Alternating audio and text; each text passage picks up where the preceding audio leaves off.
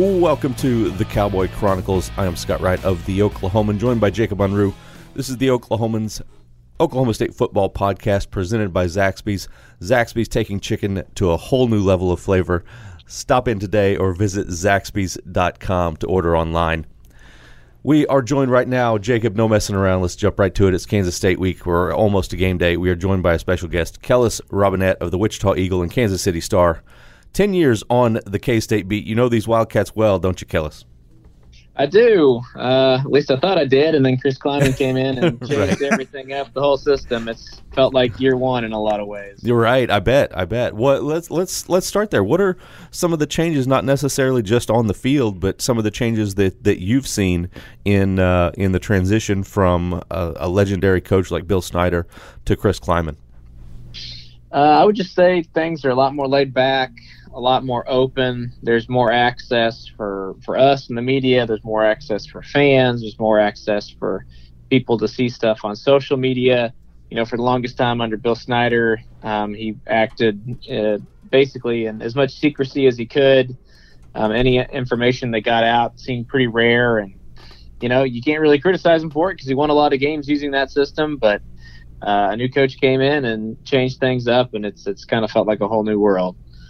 I can I can imagine because I I never really interacted a lot with K State directly for for player access or any any of those type of things. But I, I heard a lot of stories. Heard stories about um, you know what life was like for assistant coaches, and uh, you know obviously Charlie Dickey is down here at Oklahoma State, and I think uh, realizing what uh, what a different world he's in now, and uh, and, and some of those things. So I uh, I can I can see where uh, where this could this new regime could be a a, a very different world for a lot of people in a in a lot of different ways.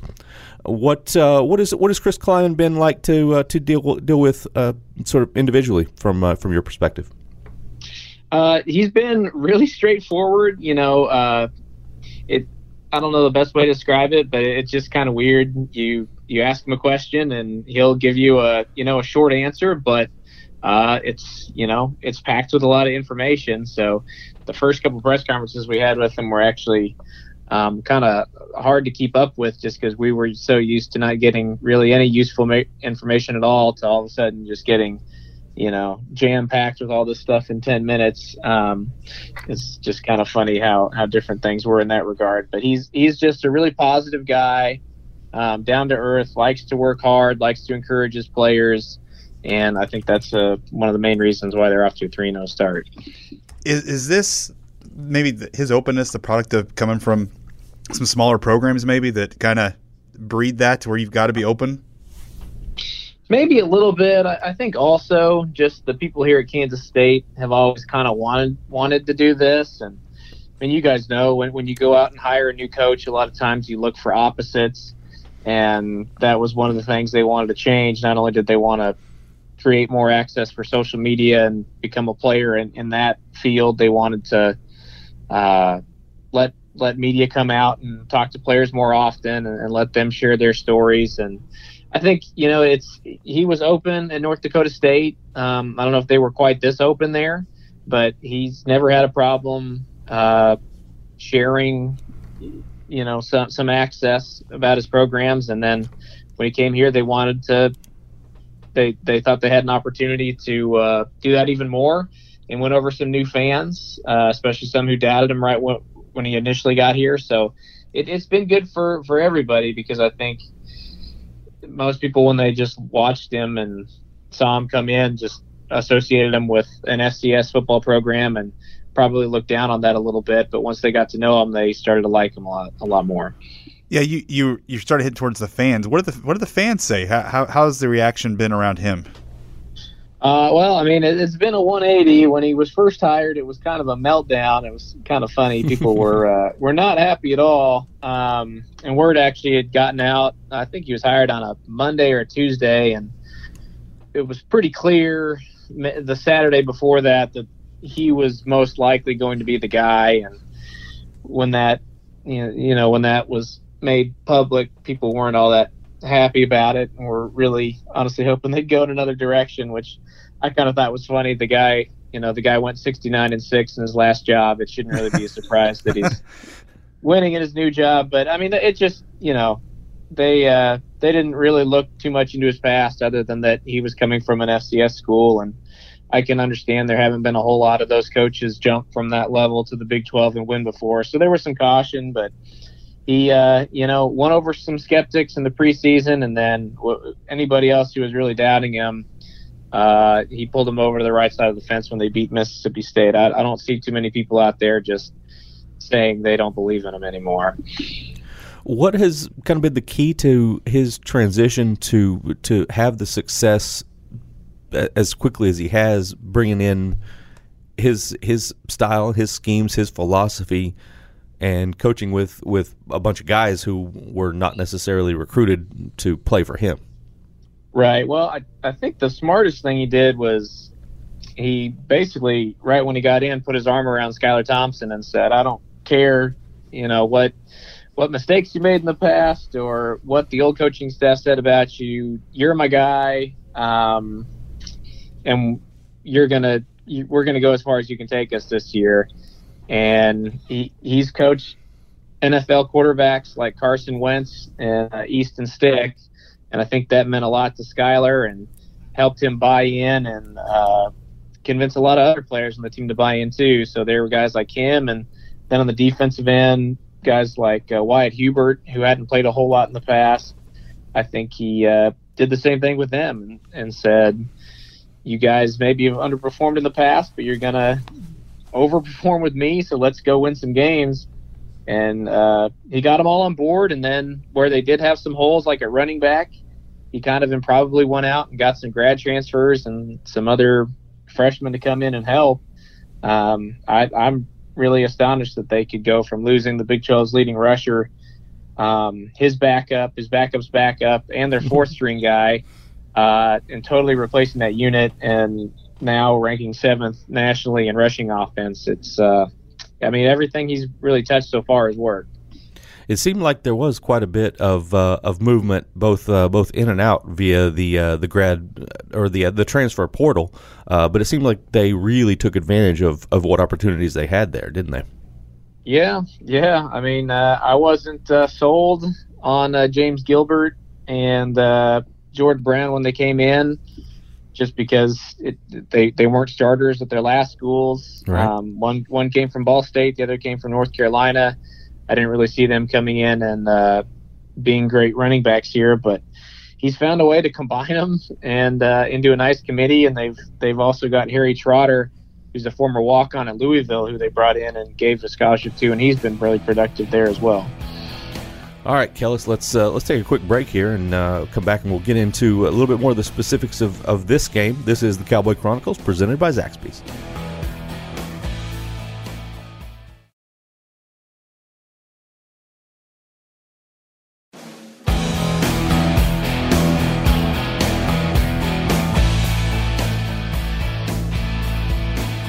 We are back on the Cowboy Chronicles presented by Zaxby's. I'm your host, Scott Wright, joined by Jacob Unruh. Kellis Robinett on the line, Wichita Eagle and Kansas City Star beat writer for Kansas State football. Appreciate you joining us once again, Kellis. And uh, let's let's get into this week's game. This uh, what's actually going to happen on the field a little bit. Um, let's start with the Kansas State defense. I haven't I, I haven't had a chance to watch a ton. We watched a, a, lot of that Mississippi State game as we were waiting for an Oklahoma State game to start. Um, but uh, but is there are, are there some uh, some traits of this defense that uh, that you think could um, lend them to uh, to containing Oklahoma State's kind of dual threat uh, mentality of uh, Tylan Wallace and Chuba Hubbard? Well, we'll see. Um, you know, as good as Kansas State's defense has looked through three games, and they rank ninth nationally in total defense, so you can't really knock anything they've done thus far. Um, they haven't played a spread team yet. Um, you know, Nicholls and uh, Bowling Green maybe would have liked to do it, but were just completely overmatched. And then Mississippi State basically was one really good running back, um, and then not much else. Their starting quarterback was hurt and threw a bunch of bad passes, and the backup came in and really hurt him more on the ground than through the air. So I, am uh, very interested to see how Chris Klieman and Scottie Hazelton, the new defensive coordinator, handle their first Big 12 test. they say they've played a lot of spread teams in the past at the FCS level, and it's not going to sneak up on them. But at the same time, I you know I'm not sure they've seen anybody as good as some of these Oklahoma State players, and uh, they were kind of fortunate against Mississippi State. Um, they had receivers open a lot in that game and just either dropped them or their quarterback couldn't hit them. And I feel like Sanders and Wallace are probably going to connect if you give them that opportunity. So, I, I mean, I, I, obviously think Kansas State has the players and the mentality to uh, succeed against Oklahoma State, but they haven't done it yet. So it's a very interesting game in that that that way. In, in terms of uh, of guarding Tylan Wallace, uh, we've seen uh, different teams take uh, some really unique approaches. Tulsa wanted to go man to man all day with him, and um, Oklahoma State tried to take advantage of that as much as they could, throwing deep to him, and it uh, it led to more pass interference penalties than uh, than completions almost. but okay. but Texas went with uh, with double coverage almost exclusively. So, uh, do you uh, what what is kind of the um, the the typical scheme, and uh, and how do you think that uh, that Kansas State might adjust to a, uh, a you know a Biletnikoff type level of receiver out on one side? Well, they've really liked using zone, um, or at least sprinkling in zone um, at times this season, and the reasoning is they just they just want uh, to have as many guys looking at the quarterback and the ball as they can, and hopefully that gives them and their defensive backs a few more opportunities to make interceptions and come up with turnovers, and that has mostly worked for them. I would think they'd stick with that. Um, I don't think you'll see anything like AJ Parker or Walter Neil strictly manning up against Wallace. Um, I don't think that's a great strategy. I think Wallace would win a lot of those. Um, I think you'll probably see um, a good amount of cover two with safeties always coming over and helping against him. Um, but at the same time, you know that they haven't had to uh, gear their defense around stopping a single receiver yet. So I'm not exactly sure what they're going to do. If they do go there that route, then it would leave somebody else open. Um, I think they'll probably try a lot of different things and just hope that um, a mixture of zone and a little bit of man with some safety help can can do the trick. So we we've brought up Chuba Hubbard, we brought up Tylan Wallace. How how how do you think they handle a dual threat quarterback like Spencer Sanders? Because you, you've got to double Tylan or something like that. You've got to watch out for Chuba run the ball. But how do they adjust to such a dual threat like Spencer? He's he's kind of proven um, on the big stage a little bit that he can do run he can run and pass. Right, and and yeah, that's another challenge. Um, the coaches here all week have kind of just gushed over all three of those guys, and um, their defensive coaches yesterday were really talking up Sanders just because they, they thought he was the fastest quarterback they'd seen in a long, long time. Um, and, you know, it's a concern just because when Mississippi State switched from uh, their starting quarterback, who was a bit more of a, a drop back passer, to their backup quarterback, who was much more of a runner, that's where they had more success. And he was the guy who ended up getting flipped in the air like a helicopter trying to scramble for a first down against them. And um, I mean, so they they uh, they stopped him on that play, but at the same time, he still picked up like 14 yards there. So that's something else they're going to have to guard against. And um, you know, especially like you guys mentioned, if if Kansas State does go man, uh, then that would be something very uh, very interesting to look for because when you go man against the scrambling quarterback, um, he can really hurt you. That, that that play with the Mississippi State quarterback, we were in the Tulsa press box watching that, and the press box was going nuts. That's one of the craziest plays we've seen in a while because not only did he helicopter, like he went higher in the air, he was like over people's heads. That was uh, that was pretty ridiculous looking.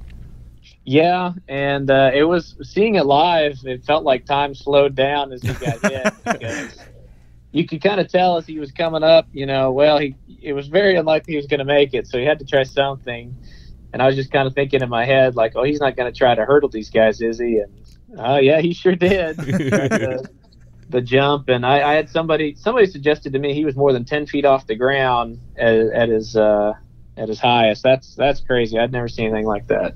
It was it was wild, that's for sure. All right, before we move to the Kansas State offense, uh, give us a give us a name to know, somebody to watch this week that might be in a uh, a kind of critical position, or uh, or maybe a guy who can make some plays and uh, and be an impactful player on the Kansas State defense. Uh, offensively, I'd say Malik Knowles. He's probably their number one receiver. Um, Dalton Schoen is kind of more their reliable guy who they actually connected with for a game-winning touchdown last week. But Knowles is their big play guy. Um, when their offense has been at their best, they've been going deep, deep to him, and he had a kickoff return against Mississippi State. So he's somebody I, I would keep an eye on on offense. On defense, um, you know, I'd maybe say I'd, I'd probably say Wyatt Hubert just at defensive end because um, he's the guy that everybody thinks is probably the best player on the entire defensive unit. Um, but he really hasn't gotten all that many chances to show it this year.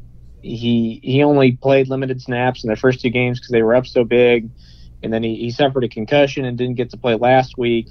Um, so I think he's really going to be itching to get out there and, and, get his first sack of the season. And yeah, I'd, I'll be interested to see if he can actually do it. You talked about Skylar Thompson and his uh, relationship with Chris Klieman early on and how important that was. Skylar Thompson, a, a guy that uh, that Oklahoma State fans um, hate deeply because of what he did two years ago in particular. Um, I mean, he's 2 0 against the Cowboys overall, but uh, two years ago when he was, I don't know, third or fourth string at that point and came into third Stillwater. String, yeah. yeah. came into Stillwater and and and won that game. That was. Uh, um, that was a, a, very frustrating moment for Cowboy fans, I know.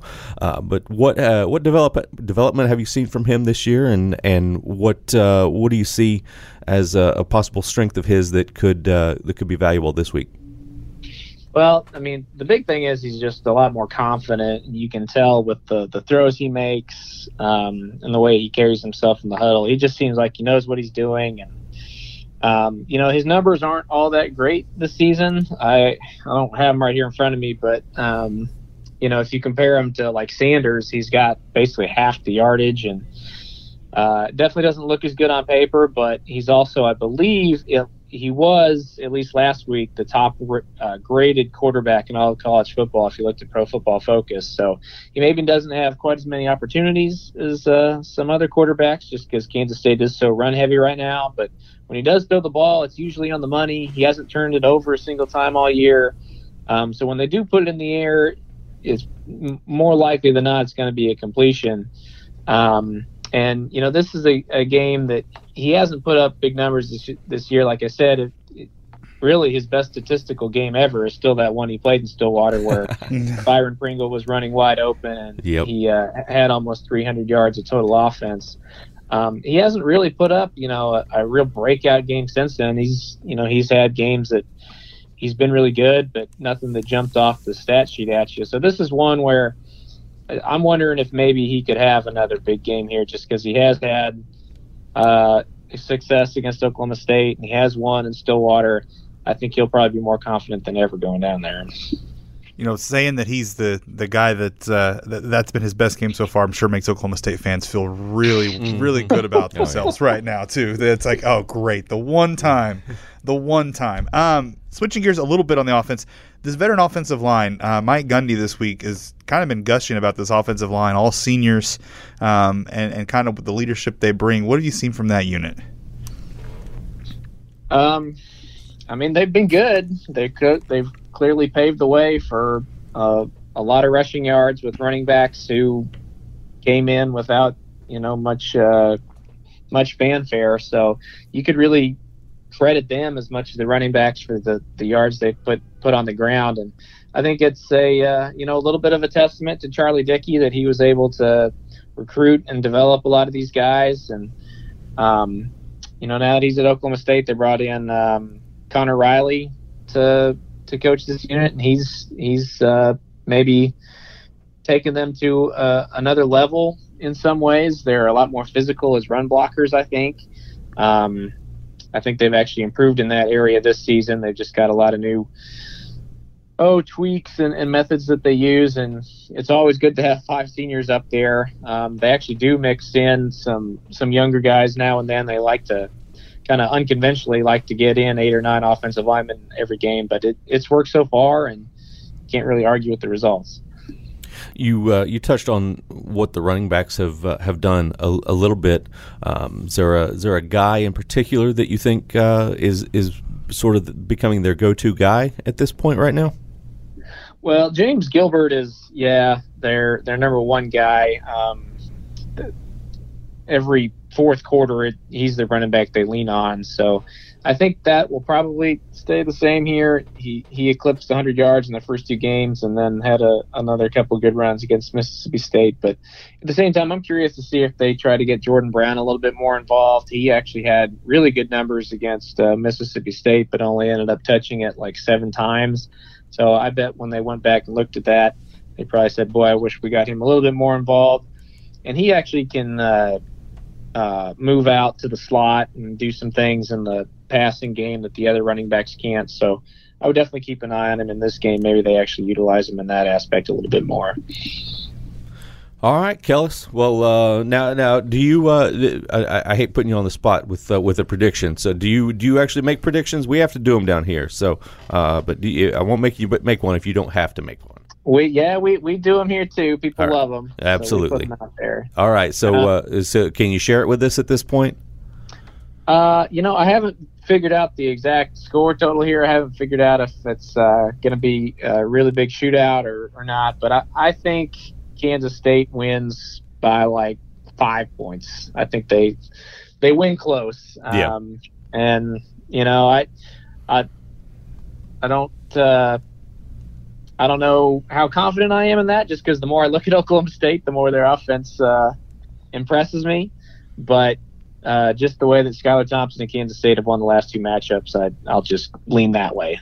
Makes sense. Makes sense. I'm uh, I'm sort of leaning toward the the uh, the shootout method as well. I think that uh, I, I think that with Thompson being able to, to throw a little bit to keep things balanced. And uh, you know, I've I've been impressed with those running backs have done so, and that offensive line as well. So I think that uh, even though there they, it might not be a, uh, a traditional uh, Big Twelve spread it out and throw it around type offense, I think that this game could get into a uh, fast paced, high scoring game. So.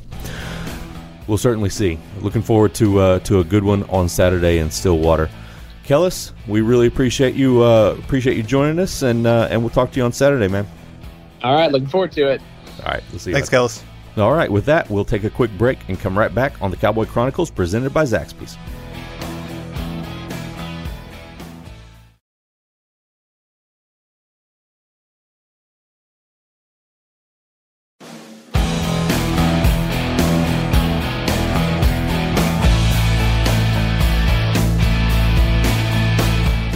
We are back on the Cowboy Chronicles presented by Zaxby's. It is mailbag time.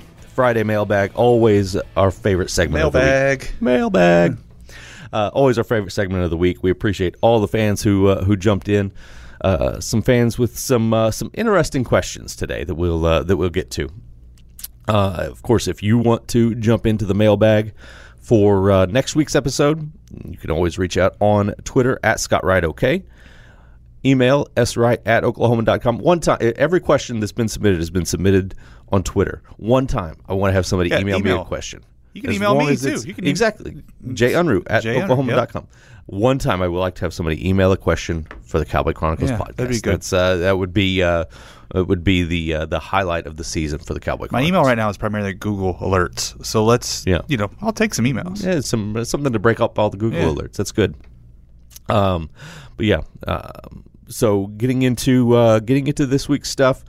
Um, we've got the uh, the first one coming from Justin, not the uh, not the Justin that, that usually jumps in. But, okay, uh, but a new, a, a, new Justin. Hi, Justin. When will our coaching staff realize Jelani Woods is an actual weapon on this team? Why has it become a thing that when a play works in a football game, we don't? Oh, I don't know. See it again? Wow. Um, so All let's right. start with Jelani Woods. Uh, we've uh, we've discussed Jelani multiple times on this podcast. Um, I think everyone in this room is a huge fan uh, of of Jelani Woods and what he can do. We did finally see him catch a pass he last did. week. He had, had one call back on a penalty, right? That was a really impressive catch. Didn't he have that? Am, am I making that up in my head? Sorry, I, I, I don't I, have stats in front of me. That, he had a long catch at yeah. one point. Yeah, um, that I feel like was the Landon Wolf penalty, possibly. Uh, maybe so. Yeah, Um, yeah, yeah. You're right. I think that was him. Uh, anyways, he looked athletic on that. Right. He was all over the place. Yeah. Um, you know, and they went to him on the fake field goal. Mhm. Um, and they're they're getting him involved. I think as the as the season wears on, they're going to get him involved, um, and and make really good use of him. I mean, he's six seven. Yeah. I mean, come on, you've got to get him involved. I think a big part of it is there are there are some base plays where he's in the formation, but he's not necessarily the 1st read in those in those plays. And I don't think that uh, that Spencer Sanders, you know, got far enough down his progressions to to need to throw to him. Then there are some plays that we're going to continue to see, um, like we like we saw on Saturday against Texas, where he is option number one and I think that's going to continue to become a thing. Um, you know, he's not going to go out and, and catch six passes a game, probably not, but um, but uh, but he's going to be more involved. They're going to find different ways to uh, to get the ball to him. I think. Uh, I think the red zone could be a really good, uh, or short yardage could be a, a really good area for them to try to, to figure out how to get him involved there because of uh, of his his potential to be such a uh, such a big weapon, a big mismatch. And obviously they um, they had their struggles in the uh, the red zone and short yardage stuff last week, so that could be a, a change there. Uh, I think that uh, I think that as we go forward, we're going to see his uh, his looks, his targets just continue to increase. Yeah, I mean, I, I don't think there's any doubt about that. And he kind of talked about that Tuesday. Like, you know, he, he's he's happy to be involved. Um, Yeah. was was very happy to finally get his first catch and out of the way and stuff. But uh, he kind of toed the company line for the most part on, on those other questions about Well- his involvement. And that's another thing about him is that he is the ultimate team player. I mean, Yeah. this is a guy that that could have stayed at quarterback and tried to compete, could have jumped on the portal and gone somewhere else to try to play quarterback.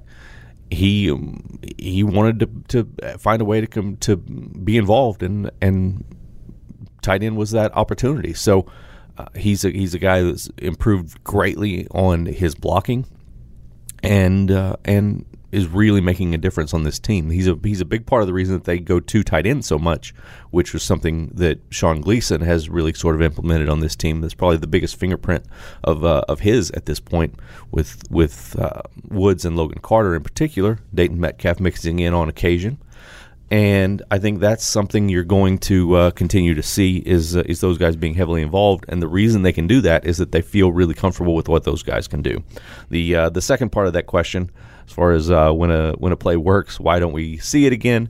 Um, you know, I think that uh, I think that, that this uh, that this playbook is is designed so that um, so that everything leads to something else, and so um, you know you don't uh, you don't necessarily. I, I think probably they go back to plays more often than uh, than people realize, and sometimes they don't work the second time around because people have seen them. So um, I think that uh, I think that they are uh, are managing the playbook probably the way that uh, that they feel comfortable. Now, you can uh, you can definitely criticize some of their decisions in the red zone and short yardage that we talked about, but um, you know, in general, I think that uh, you know everything they do is is has has multiple prongs off of uh, off of just about every play in their playbook that they can go to something else that looks like it's going to be the other thing and turns out being something different. All right, moving on down the list here. We've got.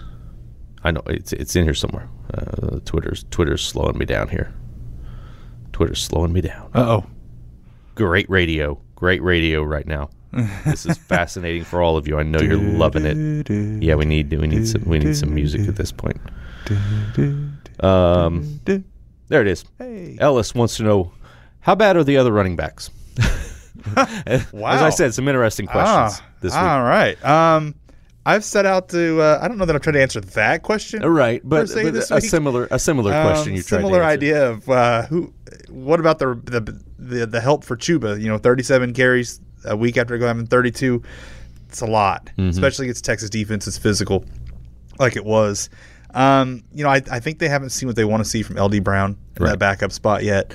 Um, that's been pretty clear. He's he's not carried the ball very much, and you know, last week he carried it once for for minus four yards at Texas, and they abandoned that play, uh, that plan, and that was on the opening drive when he carried that, and uh, you know they realized Chuba was their best chance. Um, I think you know as you see some guys maybe get healthy. Yeah. Um, you know, Dez Jackson is one that if he gets healthy, I think he's he, he could really kind of break that rotation. Uh, and and, and he's he's finally not wearing that that that non-contact jersey. Uh, Yeah. in uh, in practice yeah, anymore. you know, so- Gundy said he's back practicing. Um, and so maybe maybe he's a guy who steps in. Um, Jahmyl Jeter still has a chance, I think, to kind of step in there. Mm-hmm. I think they're going to redshirt Glass. Yeah. It, it just gets that feeling. You know, he played against McNeese State, and we haven't seen him since he fumbled too. Yeah. Um, So I think there's, you know, I don't know that we're going to see him really, but it, it seems like uh, that's kind of direction they're going right now. So the the DeAndre Glass, true freshman Heisman Trophy winner, uh, pursuit is over. He's You- got a long ways to go. Yeah, it's gonna be. It's it's uh, he's he's he's fallen behind some he's other horses behind in the the own start, the OSU's own starter. I mean, Right. it's uh, that's Yeah. that's troubling for his I- his hopes. It's all right. I like it. I like a goal, a a guy with uh, with goals and predictions, and uh, and uh, not not afraid to be bold. So I think Deondrick Glass has a good future. Um, just uh, just not this year. Maybe he has an old NCAA football copy and creates himself. Yeah, and Maybe then, that's- and then maybe that's the how he gets and the then wins the Heisman. Heisman as a Yeah. true freshman. Maybe so. Post a screenshot of that if, Yeah. if so. Yeah, that'd be good. Um, but uh, but that I think I think is is the key. Is those other guys getting uh, Jahmyl Jeter is, is the really puzzling one for me because he's been healthy for a while. It seems healthy enough to travel and uh, and some of those things. Maybe I mean maybe it's uh, it's because they don't have anybody else. Is the reason that he's traveling, but uh, he's a guy that, that I thought would be more involved by now than uh, than he has been. You know, he ended up with 11 carries in mob up duty against McNeese, and I thought that was kind of a sign of, of things to come. So, um, you know, uh, Micah Cooper's back back healthy again. We'll see what Oh, I uh, completely left him out. Right. I don't know how I forget about him. your favorite your favorite I guy. don't know, favorite walk on. Uh, so uh, so we'll see we'll see what happens to uh, to to turn things around there, um, and and try to give Chuba a little bit of a breather when when they can because if they could at least get him some help early in games, and then uh, and then try to you know go heavy with him in the second half of a close ball game, or if they can try to get some blowouts and, and get him off the field, one or one or the other. So it's going to be interesting but um, you know, it's uh, it's definitely a uh, a significant discussion going on in the uh, in the offensive meeting room at Oklahoma State. So we'll see how it's used this week, in particular against a uh, a fairly physical defense. I think that's uh, an interesting uh, interesting development to be seen on Saturday. Last thing before we wrap it up, prediction time. I uh, I- put Kellis Robinett on the spot. He took uh, he took Kansas State by five. Uh, I don't uh, I don't remember exactly what I picked at the moment, but uh, but I've, I've got a pretty good idea. Um, I uh, I think Oklahoma State's going to win this one pretty easily. I'm not. I, I the, the Mississippi State win was big for Kansas State, but I'm not convinced that they're that great of a of a team yet. I think they're a good def- they're a good defensive team, but I think that Oklahoma State can find ways to score. We saw the we saw what Oklahoma State did moving the ball against Texas. I think that the red zone issues will be addressed and uh, and and handled much better this week uh, when they get those opportunities. And I think that they're going to find ways to put up some points and uh, and and make Kansas State one dimensional on offense. And uh, I think they can. Uh, I think they could make this close to a three touchdown uh, victory for uh, for the for the Cowboys. Yeah. Any any thoughts I- from you on this one, Jacob? I I picked it close. Um, I did 38-32. yeah, Uh, you, for the record, did 48-24. yeah, that's about you were by far on the staff the one with the uh, widest with margin the, with the least confidence in Kansas State victory. Yeah. Yes, um, but uh, I, just uh, I, I want to see OSU fix their problems they had last week Yeah. um, against another good defense. Uh, that that was maybe my hesitancy a little bit, and the Kansas State's had so much success in Stillwater. Yeah, absolutely. Um, but I, I'm with you. I, I, think Oklahoma State should win this game. Um, I don't know that Kansas State has proven they can slow down an offense like Oklahoma State's. I'm with I'm with you on that. I mean, how are you going to defend Wallace and, and Hubbard and um, and Sanders all at the same time? And uh, I, I I know Texas survived. I don't. I'm not going to say Texas defense. I don't know dominated at times. right. No. Um, Oklahoma State moved the ball They, pretty well. uh, te- the, the the Texas defense was was a classic example of, of bend but don't break. Yes. and they uh, they bowed up when, when they had to and made the stops to force field goals or force Mm-hmm. uh, force OSU to go for it, and uh, and that was the difference in the game. But uh, but between the between the tens, really, uh, Oklahoma State did just about whatever it wanted. Mm-hmm. So And I, I think Tylan's gonna have a big game. I could see that. I, see I that. think I think he's in line for a big week. Uh, And so that's that's kind of why I lean towards Oklahoma State. Yep. All right. Well, that'll uh, that'll wrap it up. Again, we uh, we want an emailed question for the mailbag next week. swright at oklahoman.com, junru at oklahoman.com. I want one emailed question for next week's mailbag. But that'll do it for this week. This has been the Cowboy Chronicles presented by Zaxby's, taking chicken to a whole new level of flavor. Stop by your neighborhood Zaxby's today or order at zaxby's.com.